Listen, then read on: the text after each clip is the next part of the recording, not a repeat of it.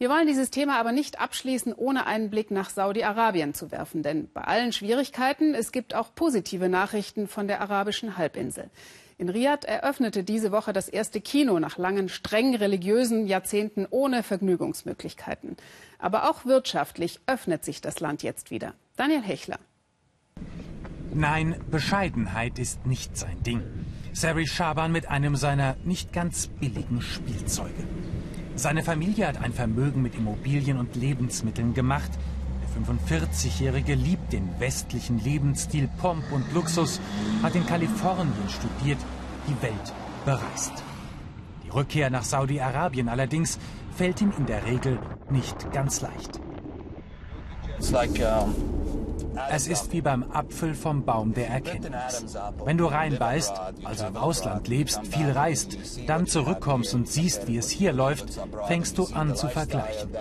Wie ist der Lebensstil, die Einstellungen, die Dienstleistungen hier und dort? Man fragt sich, warum habe ich dieses und jenes nicht auch hier? In seiner Heimat Jeddah immerhin weht ein Hauch von Freiheit. Wirtschaftsmetropole am Roten Meer gilt als liberalste Stadt im erzkonservativen Königreich. Doch selbst hier steht das Leben fünfmal täglich für Gebete still. Sind Alkohol, laute Musik tabu, haben Frauen so gut wie nichts zu melden. In dieser Männerwelt fällt Salma Galaini ein wenig aus dem Rahmen. Die selbstbewusste Zahnärztin verdient ihr eigenes Geld. Alles andere als selbstverständlich. Nur etwa jede vierte Frau hat einen Job in Saudi-Arabien, meist sind es klischeebehaftete Berufe. Viele Patienten gehen lieber zu einer Zahnärztin.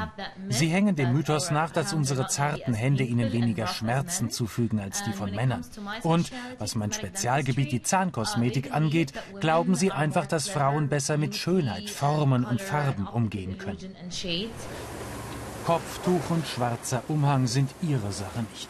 Bikini allerdings ist auch für sie tabu. Ihrem Mann Sari fällt eigentlich die Rolle ihres Vormunds zu.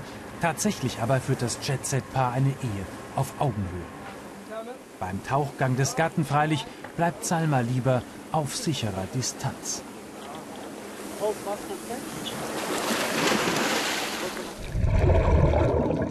Unberührte Korallenriffe, Schiffswracks, seltene Fischschwärme, fernab von Massentourismus. Ein atemberaubendes Erlebnis womöglich mit Verfallsdatum.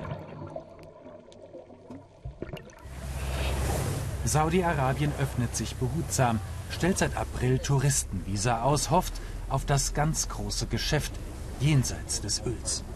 Für die immer noch machtvollen Konservativen im Land freilich ist das ein Graus. Ja, wir hatten da Probleme in der Vergangenheit. Jetzt geht es endlich voran. Wir öffnen uns und wir heißen jeden willkommen. Natürlich sind wir anders, ganz klar. Aber wir sind doch nicht verkehrt. Für Frauen löst sich nach Jahrzehnten der Unterdrückung manche Fessel. Seit kurzem dürfen sie auch ohne männlichen Vormund reisen, ins Stadion gehen, Verträge schließen, ab Juni dann auch Auto fahren. Endlich.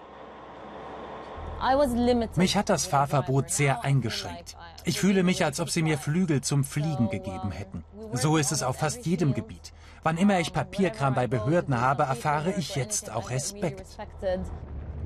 Es ist eine Revolution auf Raten, verordnet von oben. Das absehbare Ende vom Öl zwingt das Königreich zum Umsteuern. Offene Märkte, mehr Eigeninitiative, neue Jobs. Für Geschäftsleute wie Sari ist es Chance und Risiko. Er betreibt vier Burger-Restaurants in Jeddah. Amerikanischer Stil, saudische Gewürze. Das Geschäft lief gut, bis der Ölpreis einbrach, Steuern und Abgaben auch auf ausländische Arbeitskräfte drastisch stiegen. Für ihn der falsche Weg. Wir spüren einen Einbruch von 30 bis 40 Prozent im Vergleich zum vergangenen Jahr. Viele Ausländer haben das Land verlassen. Die Kaufkraft ist wegen all der neuen Steuern deutlich niedriger. Ein holpriger Start in eine neue Zeit. Und doch herrscht Aufbruchsstimmung im autokratisch regierten Königreich. Sari und seine Freunde vom Harley-Davidson Club spüren ein Gefühl von Freiheit. Und zwar längst nicht mehr nur auf ihren schweren Maschinen in den Straßen von Jeddah.